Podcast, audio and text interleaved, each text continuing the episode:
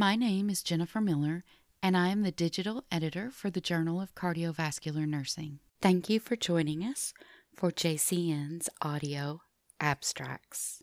Cardiovascular risk and outcomes in women who have experienced intimate partner violence, an integrative review.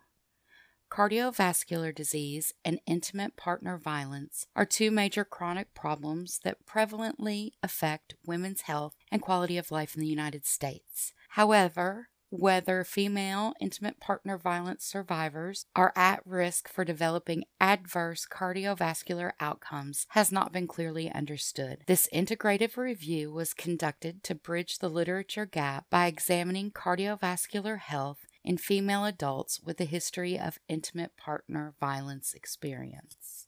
Three electronic databases, including PubMed, CINAHL, and Web of Science, were used to search for studies published between 1998 and 2019. The search process followed the preferred reporting items for systematic review and meta analysis guidelines. Of the 229 records retrieved from the literature, 19 met the criteria for review. All included studies were quantitative research. Although the overall findings showed a mixed relationship between intimate partner violence and cardiovascular disease, women who experienced abuse were more likely to engage in unhealthy behaviors, have higher levels of cardiovascular disease biomarkers, experience cardiovascular symptoms, and exhibit long term cardiovascular complications when compared with non abused women.